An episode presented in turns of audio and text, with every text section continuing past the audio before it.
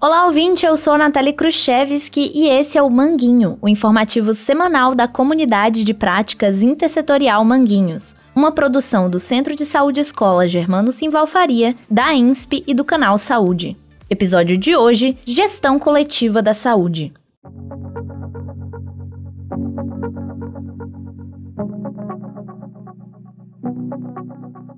Nessa semana, em nosso grupo de WhatsApp, o Manguinho perguntou: quem aqui já participou do Conselho Gestor do Centro de Saúde Escola Germano Simvalfaria? Vocês que participaram, poderiam nos contar um pouquinho dessa história? A Silvia Silva, moradora de Manguinhos, respondeu: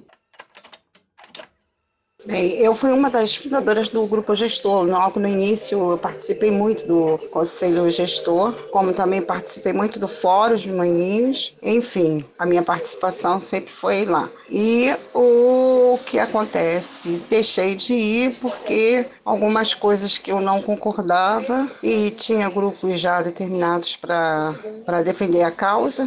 E aí eu achei que não era mais importante a minha participação, porque poderia até prejudicar, mas não sei se você perguntou, fez a pergunta para saber quantas pessoas participaram desse grupo. Se for, eu fui uma. Tem ata aí com meu nome.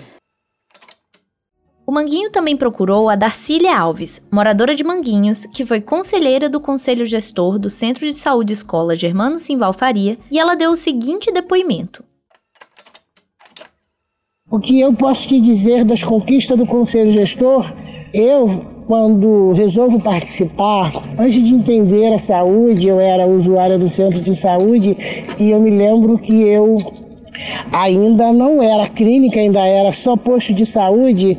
Eu me lembro que uma vez eu com um problema muito sério de saúde, a doutora me passou um exame de sangue e ela disse que aquilo teria que ser urgente. E aí eu levanto muito cedo, vou para o centro de saúde, lá eu pego uma fila enorme e aí quando o rapaz vem distribuir os números, não chegou até a minha vez. E aí eu fiquei preocupada. Eu disse para ele, mas a doutora disse que eu teria que fazer esse exame hoje.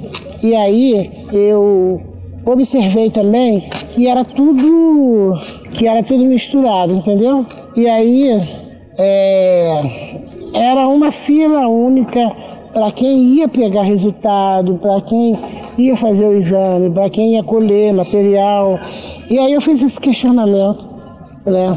E aí eu me lembro que em reunião, algumas pessoas na reunião, é, as pautas, é que tinha gente que ia muito cedo para aguardar. E aí assim, ele virou para mim e disse assim, não, se a doutora disse que é urgente, a senhora vai fazer, não precisa número.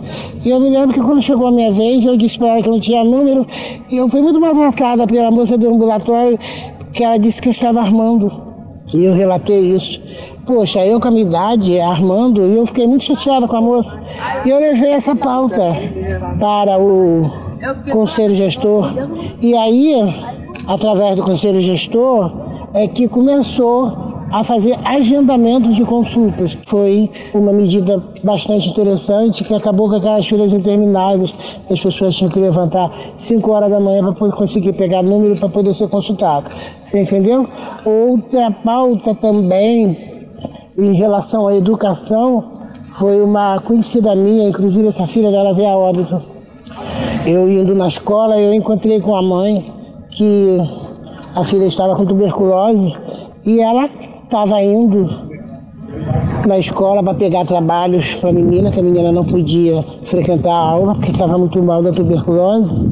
E aí, isso sendo tratado pelo doutor Jorge. E aí, quando a filha tem alta que melhora, que ela chega na escola, ela a matrícula foi cancelada. E aí foi uma pauta que eu levei para o conselho gestor, porque eu era testemunha que aquela mãe não abandonou e que aquela menina estava com tuberculose. Na época, é, a escola, escola Ema Negrão de Lima, acabou retornando a vaga. A gente teve muitos êxitos, entendeu? Eu achei que foi uma participação bastante importante. E outra, entendi também que no, no âmbito da gestão, das instituições, a gente tinha governabilidade, sabe? Tem coisas que as políticas públicas a gente não consegue mudar. Eu consegui entender muita coisa, eu me interessei muito, sabe, em estar tá entendendo o que era atenção básica, o que era a questão da territorialização, que era um questionamento que eu fazia e ainda faço. Eu achei que foi um período muito importante e a Fiocruz tinha uma avaliação o centro de saúde tinha uma avaliação, é, não sei de quanto quanto tempo. É, esse conselho foi acreditado junto com o centro de saúde, por isso que eu acredito que ele está desativado, mas ele é um conselho acreditado, ele pode ser reformulado de novo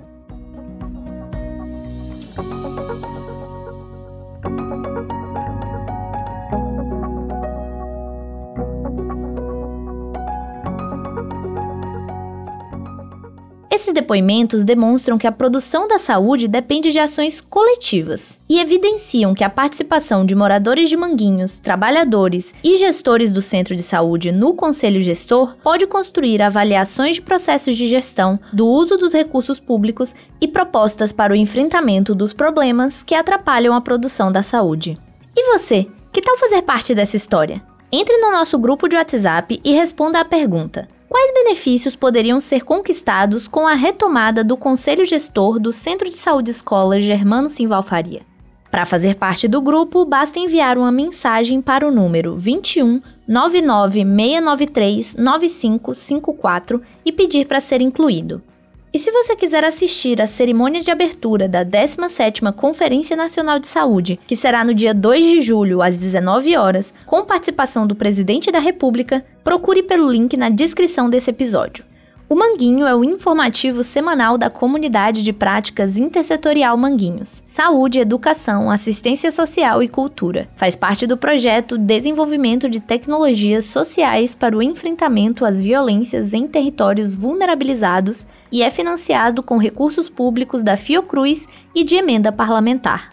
O roteiro desse episódio é de Maria das Mercês Navarro Vasconcelos, Franciele Campos, Carlos Costa e Douglas Ludens. Locução, edição e finalização, Nathalie Khrushchevsky. Ah, e não se esqueça de compartilhar esse episódio o máximo que conseguir. Assim você ajuda o Manguinho a crescer e a alcançar mais pessoas e lugares. Por hoje é isso, pessoal. Um abraço e até a próxima.